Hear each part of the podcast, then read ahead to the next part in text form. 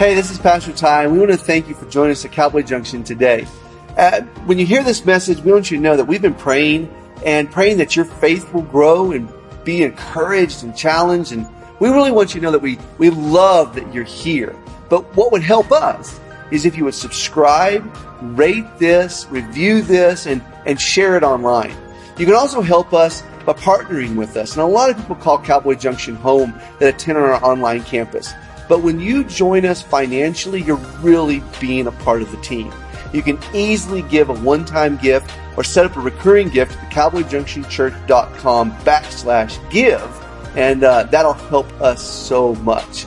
Uh, thanks again for being here and hope you enjoy this message.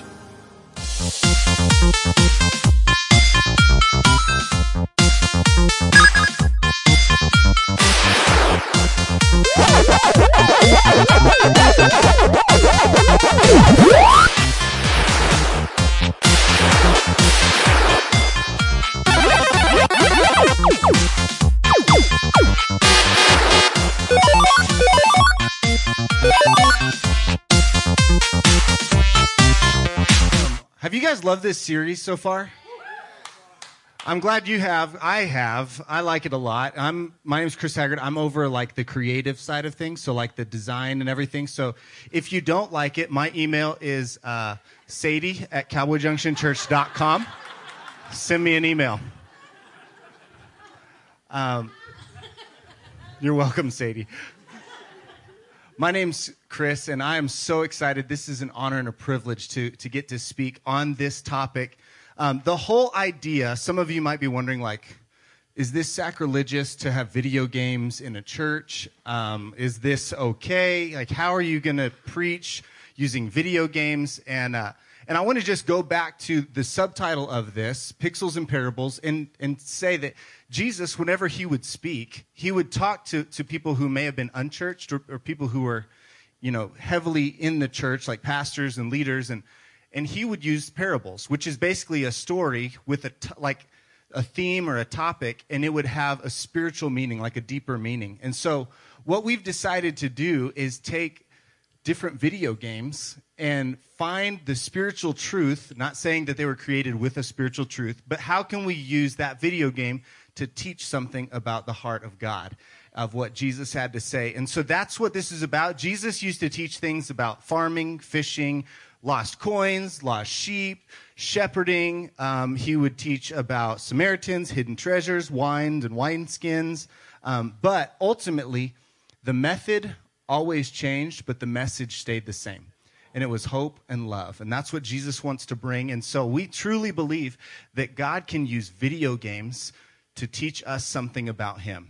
Uh, we have somebody that has been um, giving us a hard time on the internet about video games being in church and I just I hope they're listening right now. They like they listen so that they can tell us what's wrong about it, and I'm like, at least they're hearing the message of Jesus. Like, um, but we love the opportunity to get to use something fun because church should be fun, right? It should be fun. We should have fun and learn and grow in this relationship with God. And so, if you're watching, I love you. Um, I'm glad that you're watching. Um, hopefully, that God can speak to you through this message. Um, I'm going to go ahead and introduce our scripture that we're going to teach out of. It's Joshua chapter 1. And um, just to give you a backstory on this, Moses uh, was the, the leader of the Israelites long, long, long, long, long time ago. And uh, this was the whole Exodus, the book of Exodus, is about Moses leading the Israelites, who were God's people, leading them out of Egypt into freedom, out of slavery um, and then that's when he would cross the Red Sea. That's when like manna fell from heaven. Like all of these incredible things happen. Um, but this is the story that happens kind of at the end of Moses' life. At the end of his life, he starts to realize that he has to pass on the torch to somebody else to lead the people. And, uh, and God actually says, I want you to choose Joshua. Now, Joshua was one of 12 spies at the very beginning of the journey. So they leave Egypt. Everybody's like nervous about what's going to happen. Everybody's nervous, like, okay, what's God going to do? And um, he delivers them through the Red Sea. He takes care of all the Egyptians for them. Like he's delivering these people. And then um, they get to the promised land, which is where God promised that they would go. He says, Let's get to the promised land. I want you to send 12 spies to go spy out the land for 40 days. Now, Joshua was one of those spies. At the end of the 40 days, it says that they were supposed to go and they were supposed to check on like if the food was good. They were supposed to check on if the uh, like that's like the number one thing on the list. Is like, hey, is their food good? but they go check out the food. They go check out like how big are the people? Do they have fortified cities? Are they ready to fight? like all of these things. They come back, all the 12, at the end of the 40 days, and what happens is 10 of the 12 are scaredy cats, and they're like, we definitely can't do it. They're too big. We don't want to fight them. We're going to have to find another promised land. And Moses is like, well, isn't that a pickle? Because God said that's the promised land. And what happens is Joshua, in that moment, Joshua and Caleb, they go, no, no, no, no. God said that's our land. We can do it. And it said that everybody was so mad at them for having so much faith, essentially, that it said everybody just wanted to stone him and kill him. Like, yeah, let's kill him. Too much faith. If that's the problem that we have, I, I wish that was the problem that I had. You know what I'm saying? Like, too much faith. But all of this basis of Joshua starts building up to who he is in this story. So that's where he started. God placed him through Moses over his people, which is one of the 12 tribes, and then from there, he, uh, he then is appointed the leader of this nation. And so he is now in charge and says this After the death of Moses, the servant of the Lord, the Lord said to Joshua, the son of Nun, Moses' assistant, Moses, my servant, is dead. Now therefore arise, go over this Jordan, you and all this people, into the land that I am giving to them, to the people of Israel. Every place that the sole of your foot will tread upon, I have given to you, just as I promised to Moses from the wilderness and this Lebanon as far as the great river, the river Euphrates, all the land of the Hittites to the great sea toward the going down of the sun. That's like the Lion King moment. He's like, every place the light touches. So he tells them, that's yours. Um, no man shall be able to stand before you all the days of your life. Just as I was with Moses, so I will be with you. I will not leave you or forsake you. Be strong and courageous, for you shall cause this people to inherit the land that I swore to their fathers to give them. Only be strong and very courageous, being careful to do according to the law, according to all the law that Moses my servant commanded you. Do not turn from it to the right hand or to the left, that you may have good success wherever you go. This book of the law shall not depart from your mouth, but you shall meditate on it day and night, so that you may be careful to do according to all that is written in it. And the last says this For then you will make your way prosperous, and then you will have good success. Have I not commanded you? Be strong and courageous. Do not be frightened and do not be dismayed, for the Lord your God is with you wherever you go. Would you join me as we pray? Jesus, we love you. We thank you so much that you can speak truth to us exactly where we're at through simple things, even as a video game. God, as we, uh, as we dive into this, Lord, would you open up our hearts, open up our minds to receive from you what it is that you want to teach? In Jesus' name, amen. Amen.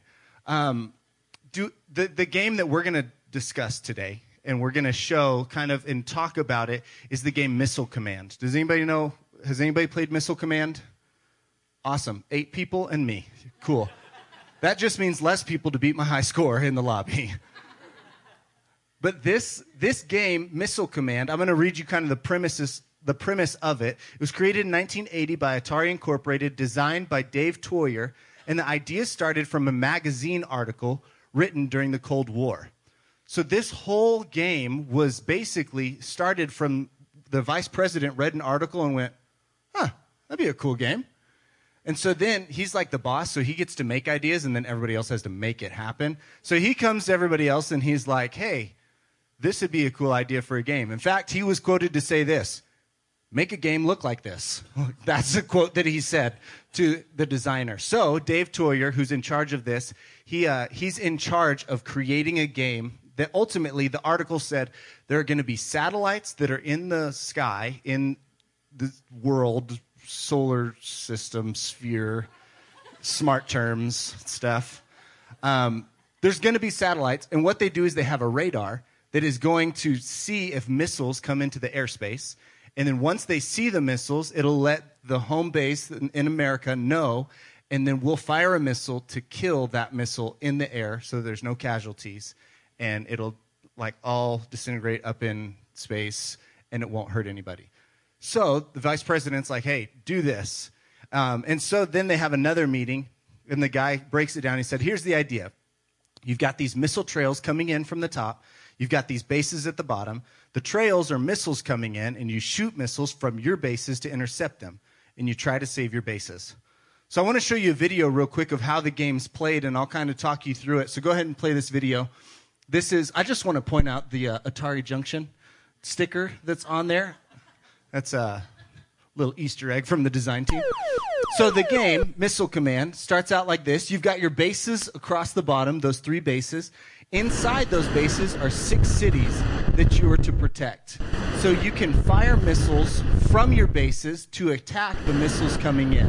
And if you can see, some of the missiles actually will spread and, and like basically spread out, cause more damage. Now, if you heard the beeping, what happens is all of those missiles, those bases have missiles and this is like they can run out of these missiles. This is a level that I've never seen before because I'm not that good. Um, but you see, there's like new enemies. There's like new things. These are like UFOs that like can go around your blast. Um, and then ultimately, what happens is whenever your last city dies, the game's over. So like once you've been like attacked, the last thing is over. It was said that that uh, Dave Theurer, as he was creating it, he said, "I want people to know. This is in the middle of the Cold War. I want people to know that nuclear warfare is never going to allow anyone to win. We all lose." So he said that's at the very end when it was like the the end screen. He was like, "I want everybody to know like that's the end. Like there's no no winner loser. It's just like the end." Um, and so there's no like he said it was intentional not to say game over. It just says the end. So, as he created this, um, he had a lot of different ideas, and we're going to dive into kind of the the reasoning behind some of this. Um, but I want you, if you're taking notes, to write down the title of the message. The title of the message is called Our Second Amendment. I'm just kidding, it's not called that. Some of you are like, Are we going there? Like right now. We're not going there. But we're going to talk about the missile command of the mind. What's the missile command of the mind? What are, what are the things that are going on in our mind? How is life? Like, how, Chris, are you going to teach me that missile command is happening in my mind? And uh, to that, I would say, just you wait and see. we'll talk about it. So I'm going to make a bold statement and start out and say that we're all playing missile command, missile command in our mind. We're all playing it in some way, shape, or form in our mind right now. You may just be at the first level, like getting started, and you're trying to figure out what this life is like of following Jesus, maybe you're like at the very, very beginning of the game deciding, do I even want to follow Jesus and press start? Then there's some people who you've progressed through multiple levels and you're facing new enemies and new bosses, and now you're you're finding all of these new things of your relationship with God of new troubles and trials and new persecutions and all of those things. And uh, the funny thing about Missile Command is if you play if you play Pac-Man, after you hit 21 levels of Pac-Man, it says there's a kill screen, which basically means like there's no more game. They didn't design the game to be played that far, and so it just ends. And it's like, whoa, this is crazy. With Missile Command, there is no end to the game. It just gets more and more intense until eventually you can't handle it. And now some of you are probably like, yeah, right, Chris. Someone can beat it. Um, actually, the high score right now is 103 million points, and they got to the level 10,400 and something. So that's like, that was like level six that I can't get to, and they're on level 10,000. But that's our walk with Jesus, too. Like, in our relationship with God, there's these levels that we see sometimes, and this is, there's sometimes that you see other people playing the game of life way better than you can and you see these levels and you're like, how do you even get there? And it's one level at a time. It's one level at a time. So if you're wondering, how do I get to this point in my relationship with God? How do I not deal with that issue anymore? I'm just going to say it's one level at a time. Now, in, in, in regards to the levels, I think that sometimes when you level up, when you go to the next level, you're still facing missiles, right? Like you're still on the same thing. What happens in the game is as you go to the next level, it's still the exact same premise. And then, in fact, you're even fighting some of the same enemies. Some of the enemies of addiction, of anxiety, of depression, of your, your thought process, some of those things that you're fighting, the missiles that keep coming, you're like, man, I can't get past these things. And so, what it feels like is you're making like two steps forward to the next level, but then you find yourself back in the same spot dealing with the same missiles, right? Like you still are being attacked in the same way, and you're like, God, when is this going to end? When is my mind going to be purified from the thoughts that I keep thinking? When am I going to get past that addiction? And I just keep going back to here. And what you're thinking is you get past a level and then you just get bumped back to the level again. But I'm here to tell you that you're not going back to the same level. You're actually on the next level, and the missiles come in a different way. They come in a different way. They may be the same missile, but you're fighting it in a new way. Instead of looking at it as two steps forward and then coming back to where you're at, I want you to look at it instead of two dimensional, I want you to look at it as three dimensional. And so if you were to imagine a circular staircase right here, everything in the line right here is what you face. These are the areas, and, and I'm not going to necessarily name the area that you face, but maybe it is an addiction. Maybe it is a thought process. Maybe it is anxiety or depression. And you just keep thinking that everything that hits right here is where you keep facing. And instead of looking at it as two steps forward and then back, and now I'm fighting the same thing, and you just keep playing the same level over and over, I want you to look at it as a staircase. And instead, you're going up the staircase, you're making progress, but then you come back and you're fighting the same issue again. And you're like, man, God, I thought we were making some progress. And he goes, You are. You're on another level. You're facing the same issue, but you're on another level now. And so instead of looking at it as defeat, you need to look at it as God is doing a new work, and I'm one step higher than what I was, and God is continuing to work in my life, and now I have enough energy to go back again, and I, am ready to fight it this time. And in fact, there's sometimes that you may use the elevator and bypass this issue because there's God's doing something in your life, and now you find out that this issue is not as big of a deal as it used to be. But in your life, in your walk with Jesus, you find out that there may be other enemies. There may be other missiles that attack you. There may be other forms of temptation, other forms of your thought process, other forms of, of lying, cheating, stealing. I, I don't know what it is. But we all find that we face these new enemies on a daily basis. The entire concept of missile command is that you're constantly under attack. And that's the same thing with your mind. You're always under attack. In fact, um, Jesus said this when he was talking to his disciples right before he went to the cross in John chapter 16. It says this I have said these things to you that in me you may have peace. In the world you will have tribulation, but take heart, I have overcome the world. I want to highlight that, that second. It says, In this world, you will have tribulation. You're going to have things that you face. You're going to have missiles attacking you. You're always going to feel like you're having to defend yourself and pr- defend your heart and defend your family and defend your spouse. And so you're always feeling like this defensive, like angst about you. But Jesus says, But take heart because I've overcome the world the word tribulation there, I actually looked it up in the original.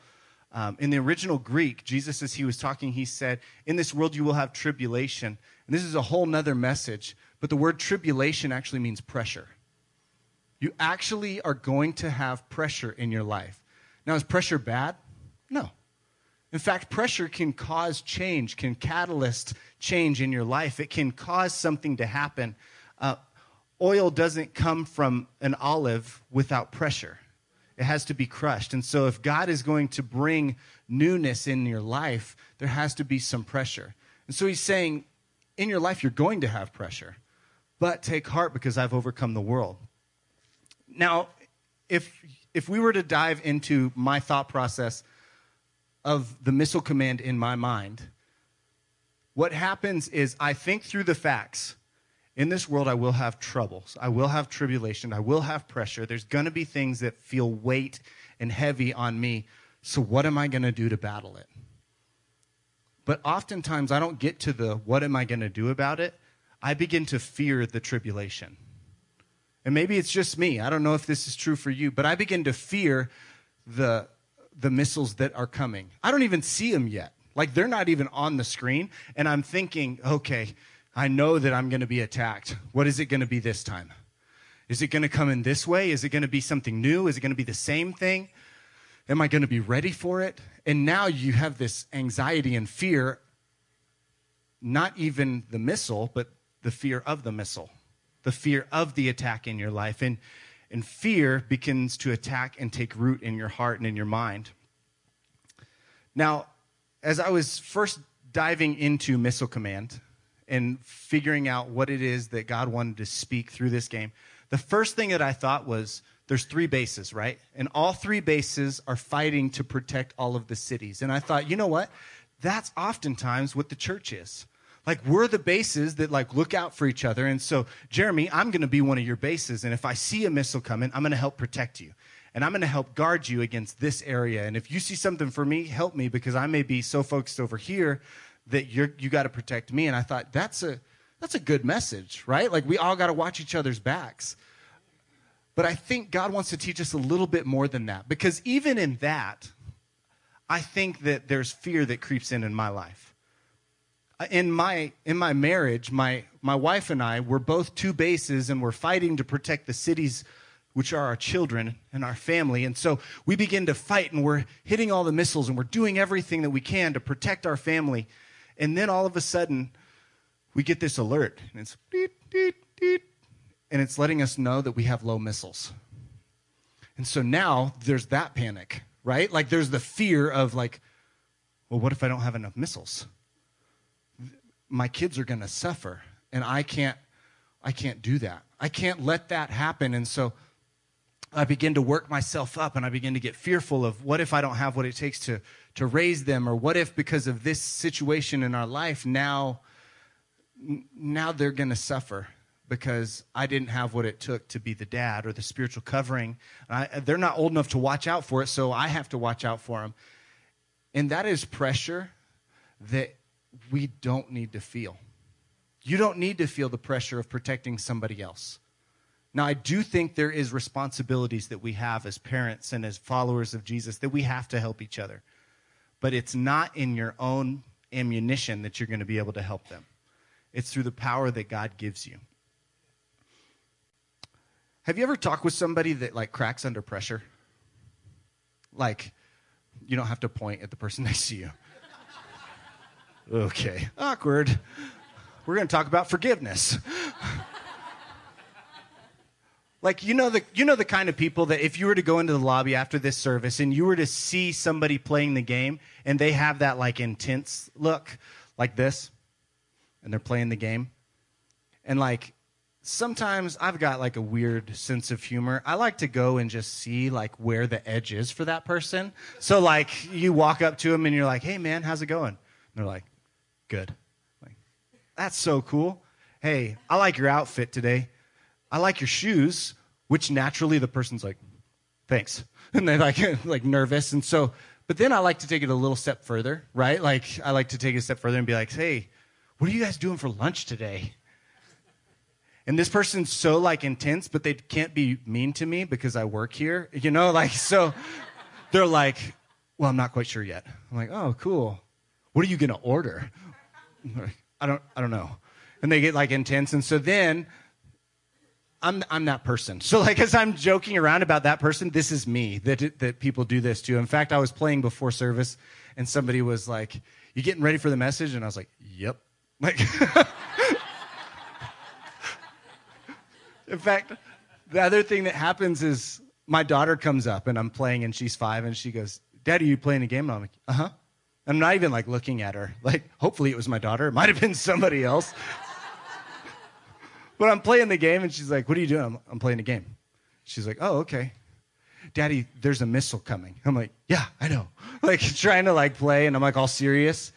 And the funny thing is, she's trying to help me, right? Like, she's trying to like help and be like, Hey, Daddy, there's a missile coming right here. There's a missile. Oh, you died. Thanks a lot. Go find your mom. but there's this like, there's this pressure that you feel when somebody's watching you.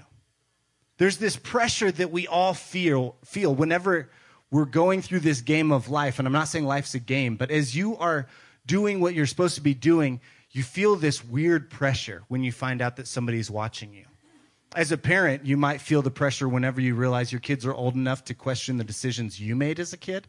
And so now you're like, oh, don't do it like daddy did, but this is what I learned. And so now there's this pressure that you feel, which only compounds to the panic.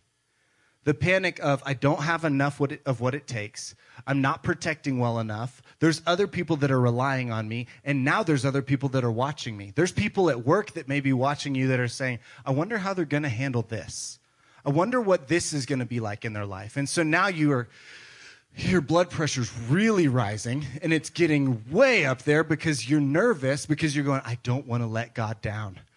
And you're getting nervous about that. And I'm here to tell you that that is not your weight to bear. That's not your, that's not your responsibility. It says that God doesn't need a defender. He doesn't need you to be on his behalf. He knows what he's doing. He's going to take care of those issues. And it's not your responsibility to panic or feel the pressure of doing everything in your own power. That's how Joshua felt. If we go back to that scripture in Joshua chapter 1, verse 6 through 9, there's a theme that begins to, to reoccur in this. It starts out with it and it says, Be strong and courageous. There's three times in these three verses that that phrase is mentioned be strong and courageous. Then in verse 7, only be strong and very courageous. And then in verse 9, it says again to be strong and courageous. And I think for us, we need to look at the context in which Joshua was to understand the pressure that he felt because we can probably relate to it. In fact, we might find out that the pressure that we're facing is not that big of a deal compared to what Joshua was facing. Now, when Joshua was told this, this was even before he had to lead the people. Like God was just telling him, like, you've already been appointed, now's the time. Moses just died, now's the time for you to step in.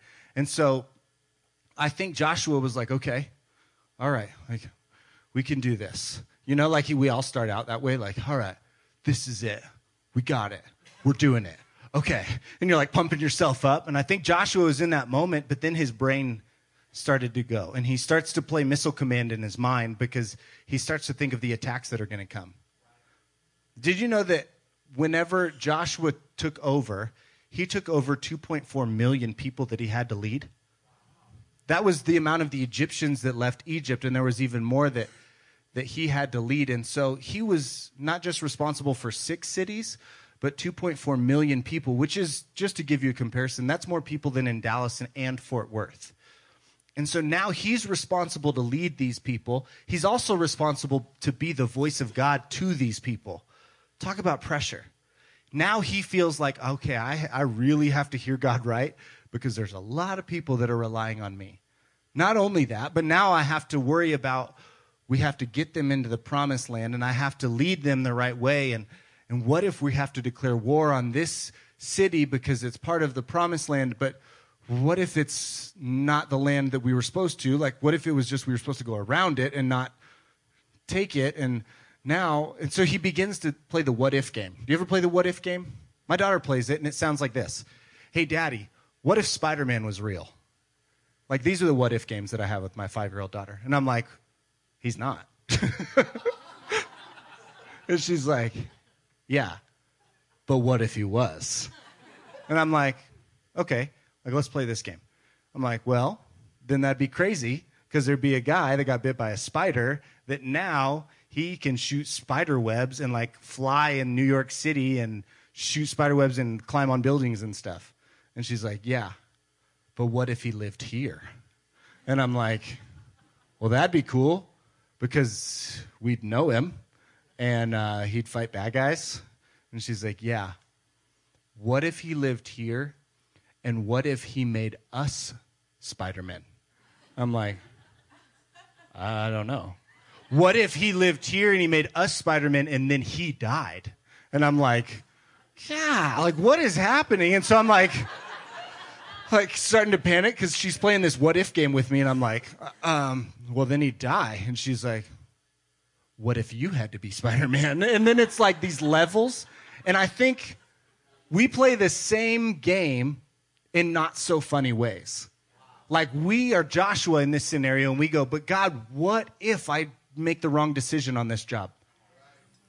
Okay, but what if I take the job and then I find out that I am not at home with my family now and okay, but what if I take the job and now I find out that it's not enough and we actually need more? And what if I have to get a second job?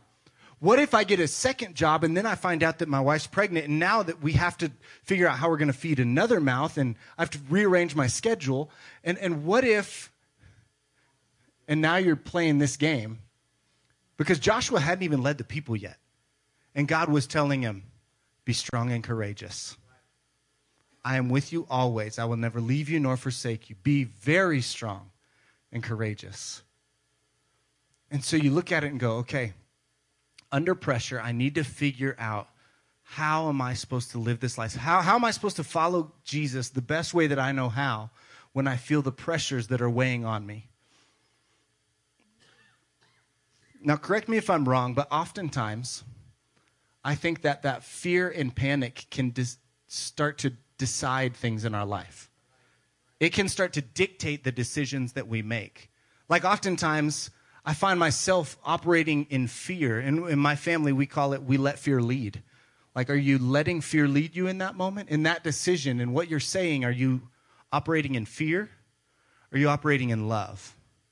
And so you look at it and you're like, okay, I can't let fear lead me. I need to remember that God has given me not a spirit of fear, but of power, love, and a sound mind. Okay, I need to remember that fear isn't my leader anymore. And those are the, these are the phrases that we tell our kids all the time. Fear isn't your leader. Love, God is your leader. And so we're like, okay, we need to remember that thing. But then the fear and panic comes again, and it's level two. You're like, okay, these are different. These are new missiles. They're coming faster. There's new enemies, and I've never seen these before, but okay, we can do it. And then you start running low on ammunition because you're doing it all in your own power. And you're like, well, okay, but at least we got through that level. Now we're on to level three, and my kid's a teenager. Dear God. you know, like you begin to find these moments that you, you hit these new levels and new stressors and new pressure and, and new fear and anxiety. All of that begins to mount up and you're carrying all this weight. And I just want to tell you, first of all, you're not supposed to carry that weight. Jesus said that his yoke is easy and his burden is light. He says, join your life with mine. That's where you'll find rest. He says, Are you weary? Are you tired? Are you burned out on religion? Come walk with me. It says in, in the message translation, walk with me, work with me, and watch how I do it. It didn't say, and I'll watch you do it. Jesus is saying, watch how I do it. Come away with me. Let me show you how to take a real rest. So I want to go back to how the game even began because I think it, it really paints a picture for us to, to relate to. And not in the sense of a video game, but the real person, Dave Theurer, behind it. He was interviewed several times, and um, in the interview, he would talk about how the game started and how it was created. And then he actually began to teach like what the process was like and talk about the process.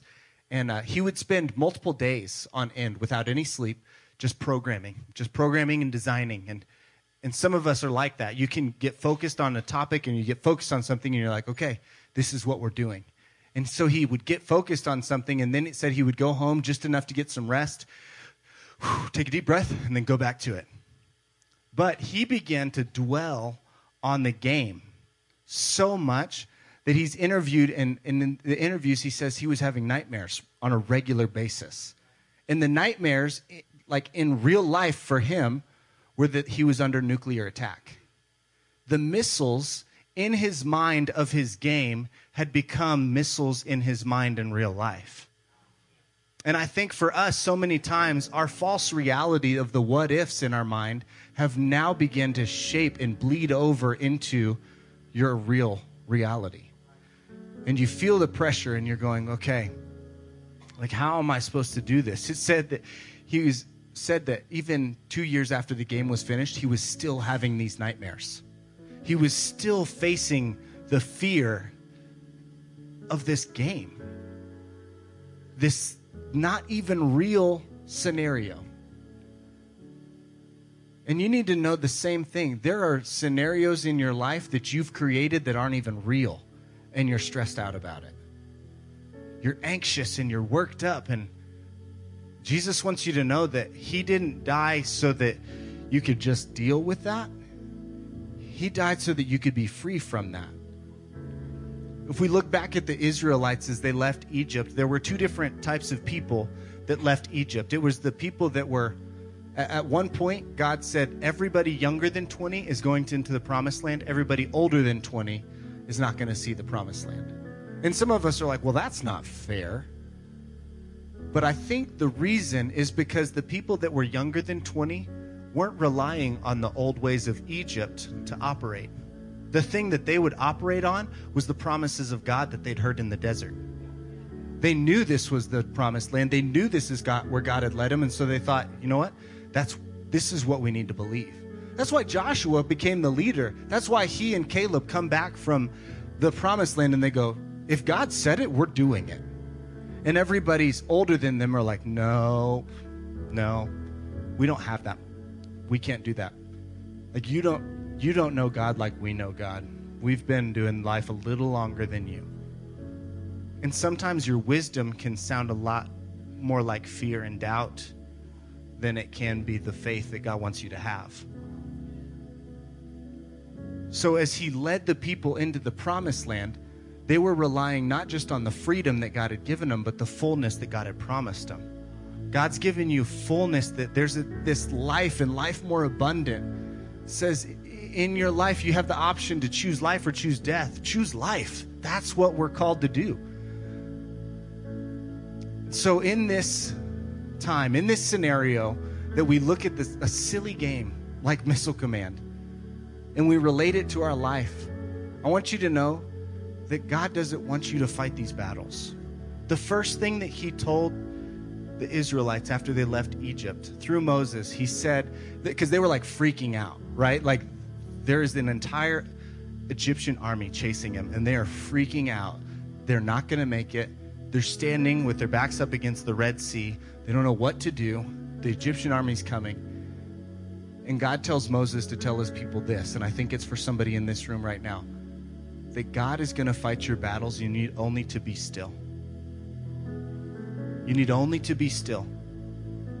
You don't have to worry about the ammunition that you do or don't have. You don't have to worry about the people that you think you have to protect. You don't have to worry about all of those issues because God, God wants you to know that He already fought those battles. You're not operating for victory, you're not fighting for it, you're fighting from it because Jesus has done it already. So instead of looking at the battlefield in your mind, the missile command of your mind, and saying, I, I just need to fight this battle, no. Just change your mindset and realize that God, He already fought the battle for you by sending His Son. So now you begin to look at it as like, well, if God is for me, who could be against me? These are the things that you begin to think on. The reason that the creator of Missile Command allowed the fear into his life is because it was what he continued to dwell on. He was living it day in and day out. And if you continue to let fear day in and day out dictate the what ifs in your mind, you're not going to allow the freedom that God gives into that area. But, like what he told Joshua, if you will dwell on the word of God, if you will dwell on the spoken word, which is scripture, if you will dwell around people that speak life into your life, you're going to find that freedom's a lot closer than you realize. It's a lot closer than you realize. Jesus wants you to know that he did it already for you. This is super real for us and my family, and just in a moment of just being vulnerable. My uh, my family started a little over a little over a year ago, probably a year and a half, maybe.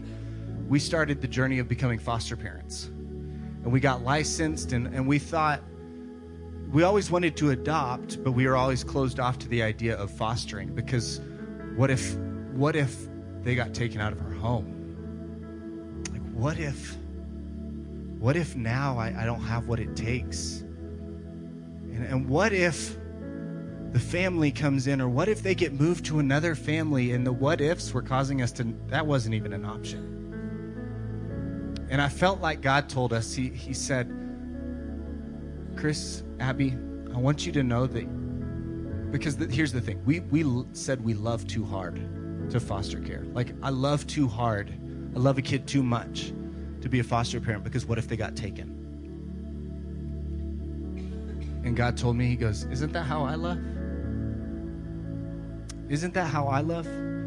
Instead of looking at the the kids in your life and holding on to them, the kids that get placed in your family and holding on tight, what if you loved them with an open hand? Because don't you think I care more about them than you do? So now, in this journey of foster care, we started out a year and a half ago that we just had our one biological daughter, and she's five now. And this weekend, we brought five kids to church with us. Please pray for us.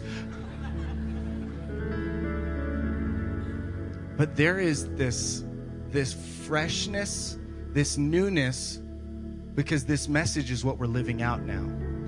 We felt panicked this last week as we got a call for two more kids. We had three, and now we have a total of five, and we were panicked. Like, I would like.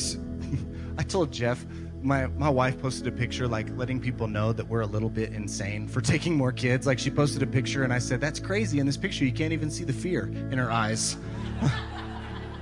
I can, like I can see it, but that also might be my reflection of my phone because we felt this fear of the what ifs in our mind and, and we thought well what if we take these two and, and what if they get taken from us? And and eventually we had to just let go. And go god you're in control. I'm not called i'm not called to fight that battle in the first place. I'm not it's not my ammunition that's going to get the job done. It's not everything that I can do. It's in my weakness that his strength is made perfect. It's it's in the moment of crazy that his peace passes all understanding. That's what Jesus said. And I want to close with this. And in John, he says this I've said these things to you that in me you may have peace. In the world you will have tribulation, but take heart, I have overcome the world. A lot of time I had looked at that and I thought, the but take heart, I have overcome the world was the like most important part because it was like the hoorah finish at the very end. But I think I like this part more. You're going to have tribulations, but in me, you may have peace. Even though the missiles are flying, even though the thoughts are raging in your mind, and even though all of that is taking place, in Him you can find peace, not in anything that you can do not in anything I can do. I continue to dwell on Scripture and, and meditate on it day and night, that I don't depart from it left or right. But still, I need to remember that God is with me. That's what you got to remember too. We've got to let fear leave. And the only way that fear leaves and it's cast out is through perfect love. That's First John chapter 4. It says, There is no fear in love, but perfect love casts out fear. And I believe there's people in the room today that you need fear to be cast out of your life. And the only way that's going to happen is to invite Jesus into that space, into that thought process, into that mentality, into that way of thinking. You need to invite him into it. My dad used to do counseling, and he's been a pastor as long as I've been alive. He used to do counseling, and he said, oftentimes in counseling, we try to like fix the old things that happened, right? Like the things that happened in our past. And he said, I don't think we're called to fix it or to like continue thinking about it. I think what we need to do is go back to that moment and invite Jesus in that moment. So now, if you look at the abuse that happened in your life when you were four and you go, that shaped me, what happens when you insert Jesus into that story? What happens when you invite Jesus into that divorce? And you say, Jesus, come speak truth. I feel fear, I fear fear anxiety. There's all of these pressures that I'm feeling. But now, if I insert Jesus into it, I go, but what do you say, God? What do you say about me? Who do you say that I am? Because that's all that matters. If you'll bow your heads and close your eyes, I want to pray for you. Because I think there's some people that are, are needing this freedom. They're needing freedom from a mindset, a thought process whether it's anxiety, depression, fear, addictions. You need freedom. And I'm here to tell you that freedom is a gift. There's nothing you have to do to earn it except inviting Jesus into that situation. And I want to pray for you. And so if that's you, if you'll, with every head bowed and every eye closed, if you'll just raise your hand, I want to pray for those of you that are needing freedom from fear or something in your life and you need to invite Jesus into that. Yeah, a lot of hands. Awesome. Awesome. Jesus, I thank you for the people in this room with their hand raised and they're standing up in faith and, and spiritually believing for you to do something incredible in their life. And right now, whatever the situation is, whatever the thought process is in their mind, Lord, I just invite you into that situation. In fact, if you'll say, Jesus, you're welcome here. Jesus, you're welcome here. We invite you, Holy Spirit, to speak truth, to bring love, to bring hope and joy and peace passes all understanding. Lord, we pray for healing. We pray for forgiveness. We pray for, for you to do what only you can do in that situation. Would you just speak your truth to them right now? Thank you, Jesus. And again, with every head bowed and every eye closed, I want to give an opportunity for, for some people who you may not even know the Jesus that we're talking about, or maybe you've heard of him, but you don't, you've never committed your life to him. And if that's you, I want to give you an opportunity to decide to follow him today. There are a lot of people in this room who are cheering you on, that are cheering on the decision to follow Jesus. And if that's you and you've never made that decision and you want to make it for the first time today, I'm going to invite you to raise your hand. And there's nothing crazy that we're doing. I just want to know who I'm praying with and who I'm praying for. So if that's you, would you raise your hand on the count of three? One, God loves you so much. Two, promise you'll never be the same. Three, would you go ahead and raise your hand right now? Awesome. Once you raise your hand, if you'll just look up at me so we can make eye contact, know who I'm praying with. Awesome. If you'll repeat this prayer after me and everybody join in Jesus, we need you. Thank you for the freedom that you bring. I want to live in the fullness that you have. I acknowledge you as my Savior and my Lord. Forgive me of all my sins. I want to follow you. In Jesus' name, amen. Amen we had somebody make a decision this morning to follow Jesus. Would you guys give him a huge round of applause? That's incredible. So after service, if you raised your hand, or maybe you, you didn't raise your hand and you still want to have a discussion or you've got some questions, we want you to know that questions are okay to have. It's good to have questions. It's good to, to, to pursue the things of God and figure out like the answers that God can bring. And so if that's you and you want to talk to us, um, we've got prayer partners that are going to be up here on the sides of the stage. And then also, if you made that decision, or if you want to make that decision, or you've got questions, we have a next steps table over here in the corner. And as after everybody leaves and goes to play video games in the lobby, we want to have a conversation with you and equip you um, with what it is that this journey is all about, what Jesus is all about, what how much he we just really want to tell you how much he loves you. And uh, and let you know that we're here for you. So if that's you, would you meet us over there? Well, Cowboy Junction, this has been an awesome morning. I'm excited for you. I'm believing freedom in your life. Pastor Ty and Heather are going to be back here next week. It's going to be incredible as we continue this series. And so we want you to invite your friends, bring people back because this is fun. And what church has video games in the lobby? I mean, come on. But we want you to know that we love you. Jesus loves you. It's time for us to go love God, love people, and have no limits. See you later.